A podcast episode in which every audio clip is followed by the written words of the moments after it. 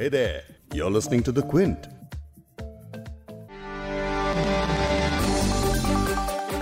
जब एक हॉस्पिटल किसी एक धर्म के लोगों का इलाज करने से पहले उनकी कोरोना स्क्रीनिंग की शर्त रख रहा हो जब लॉकडाउन के दौरान फल, सब्ज़ी बेचने वालों का धर्म जानने के लिए पूछताछ हो रही हो, जब फेक न्यूज़ का जहरीला सांप कोरोना के बहाने एक खास समुदाय के लोगों को डसने के लिए फुफकार रहा हो और जब कोरोना महामारी फैलाने के लिए मीडिया से लेकर सियासी दलों तक एक जमात के पीछे पड़े हों तो ऐसे वक्त पर भारत के प्रधानमंत्री नरेंद्र मोदी का एक ट्वीट आता है।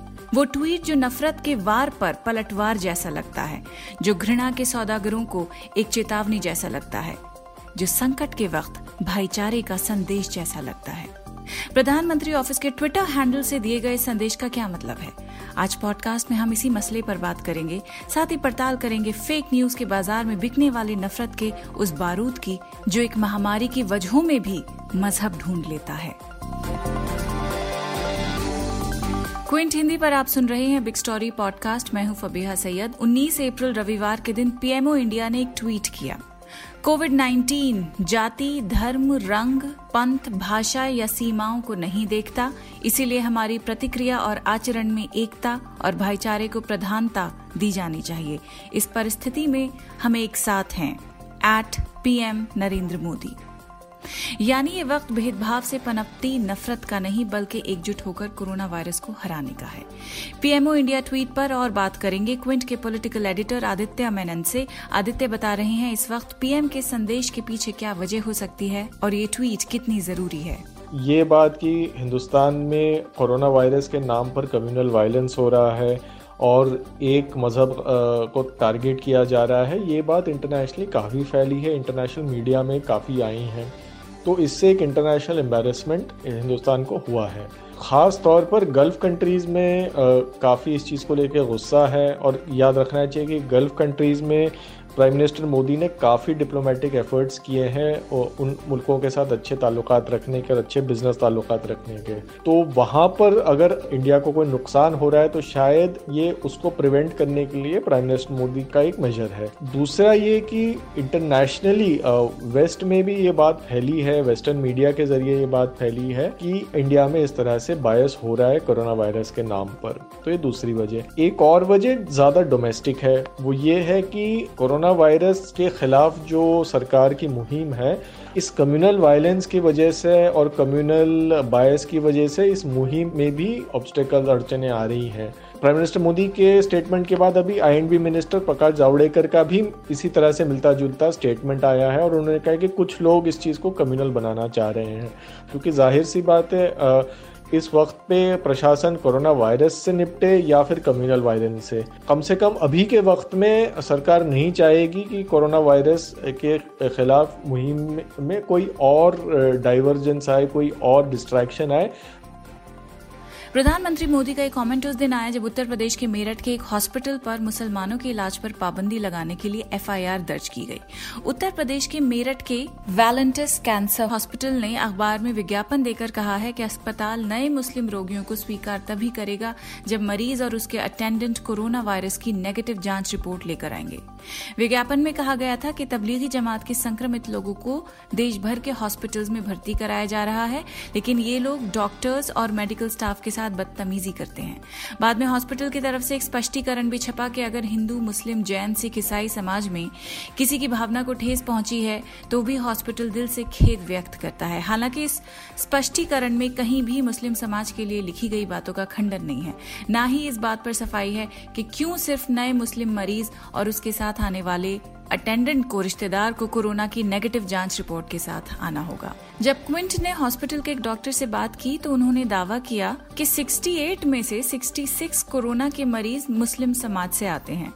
लेकिन 18 अप्रैल को स्वास्थ्य सेवा निदेशालय लखनऊ ने जो सूचना जारी की, उसके मुताबिक मेरठ में कोरोना के 70 मरीजों में से 46 तबलीगी जमात से जुड़े हैं। यानी डॉक्टर साहब आंकड़े बढ़ा चढ़ाकर बता रहे थे। मेरठ के इस हॉस्पिटल के खिलाफ पुलिस ने एफआईआर कर ली है, लेकिन ये सिर्फ़ एक उदाहरण है। मार्च महीने में दिल्ली में हुए तबलीगी जमात के कार्यक्रम के बाद नोवल कोरोना वायरस के इर्द गिर्द फेक न्यूज़ ने मजहबी शक्ल ले ली है। हेल्थ केयर वर्कर्स के साथ जमातियों की बदतमीजी से लेकर वायरस फैलाने के लिए उनके इधर उधर थूकने जैसी झूठी खबरों को पुलिस ने भी नकारा है और फैक्ट चेकर्स ने भी। क्विंट की फैक्ट चेकिंग टीम वेबकूफ ने इस पर कई फेक न्यूज़ इन्वेस्टिगेट की हैं। ठीक से समझने के लिए कि किस तरह से कोरोना वायरस को लेकर एक ही कम्युनिटी के बारे में किस किस तरह की फेक न्यूज़ फैली है और क्विंट ने अभी तक इन खबरों को किस तरह फैक्ट चेक किया है, यही सब जानेंगे क्विंट की कॉरेस्पॉन्डेंट और फैक्ट चेकिंग टीम वेबकूफ की कृतिका गोयल से। मेरे पास एक लिस्ट है, कुछ फेक न्यूज़ और वीडियोस की जो कोरोना वायरस को लेकर वायरल हुई है। उनमें जो दावे हैं, मैं वो पढ़ती रहूँगी और कृतिका फैक्ट्स क्या हैं, वो बताती रहेंगी। तो शुरुआत करते हैं एक ऐसी वायरल वीडियो से, जिसमें एक आदमी बिना कपड़ों के अपना सर शीशे के एक पैनल पर मारते हुए दिख रहा है। उस वीडियो को ये कहकर शेयर किया गया है कि वो आदमी तबलीगी जमात का है और उत्तर प्रदेश में तोड़ फोड़ मचा रहा है। ये है इस वीडियो का दावा। अब फैक्ट क्या है, जानते हैं कृतिका से। हाय फबेहा, आप जिस वीडियो की बात कर रहे हैं, वो वीडियो उत्तर प्रदेश का नहीं है, पहली बात। दूसरी बात, उसका कनेक्शन तबलीगी जमात या कोरोना वायरस से भी नहीं है। ये एक्चुअली 2019 का वीडियो है, जो कि कराची से है। हम जब when we were looking into the video we came across a lot of videos which were uploaded on Facebook and उन वीडियोस में जो डिस्क्रिप्शन मेंशन थी उस डिस्क्रिप्शन से हमें पता लगा कि ये वीडियो एक्चुअली में पाकिस्तान का है। अब, वो डिस्क्रिप्शन उर्दू में थी। जब हमने ट्रांसलेट किया तो हमें कुछ इन्फॉर्मेशन मिली कि ये वीडियो में इंसान दिखाए जा रहे हैं जो कि एक मॉस्क में एंटर करते हैं, पहले ग्लास पैनल्स तोड़ते हैं, फिर अपने आप को भी चोट पहुँचा लेते हैं। वो एक्चुअली में एक मेंटली चैलेंज्ड इंसान थे, जो मॉस्क में जाके जो उन्होंने किया, वो सब वीडियो पे जैसे दिख रहा है, वैसा है। बट अब हमें इसके ऊपर कोई न्यूज़ रिपोर्ट या कोई बहुत कॉन्क्रीट या बहुत ऑथेंटिक uh, इन्फॉर्मेशन नहीं मिल रही थी। तो just be hundred percent sure of the information that we had we match the frames of the viral video with the pictures available on Google जिसकी वजह से हमने हमें ये पता लगा कि जो लोकेशन बोली जा रही है वही लोकेशन एक्चुअली में आ, पाकिस्तान में है। तो ये मॉस्क जो आइडेंटिफाई किया गया था वो खालिद बिन वालिद मॉस्क था कराची में जो है। तो हमने उन पिक्चर्स को गूगल पिक्चर्स से मैच किया और इससे हमें हंड्रेड परसेंट श्योरिटी हो गई कि ये वीडियो एक्चुअली में उस मॉस्क का ही है और इंडिया या उत्तर प्रदेश या तबलीगी जमात या कोरोना वायरस से इसका कोई लेना देना नहीं है। कर्नाटक की एक बीजेपी एमपी ने एक वीडियो ट्वीट कर लिखा कि एक क्वारंटीन वार्ड में तबलीगी जमात के लोग बदतमीजी कर रहे हैं और थूक रहे हैं। इसके पीछे क्या है फैक्ट इस चीज़ का भी जो रियलिटी था, वो काफ़ी डिफरेंट है। जैसे ही ये ट्वीट आया, उसके थोड़े टाइम बाद Belagavi institute of medical science जहाँ पे इन लोगों को एडमिट किया गया है, उन्होंने एक प्रेस रिलीज़ इशू किया, जिसमें वो इसी वीडियो की बात कर रहे थे और उन्होंने क्लैरिफाई किया कि 33 तबलीगी जमाती जिन्होंने ट्रैवल किया था दिल्ली में उनको एडमिट किया गया है Belagavi institute of medical science में, और उनमें से जिनके रिपोर्ट्स आ गए हैं, उनमें से सिर्फ़ तीन लोग कोरोना पॉजिटिव थे as opposed to what the BJP MP had said second चीज़ उन्होंने ये भी क्लैरिफाई की कि ऐसा नहीं है, उन लोगों को आइसोलेशन में रखा गया है, वो कोई कंप्लेन उन्हें हॉस्पिटल स्टाफ से मिसबिहेव करने की, या वार्ड में स्पिट करने की, या डेफिकेट करने की नहीं मिली है।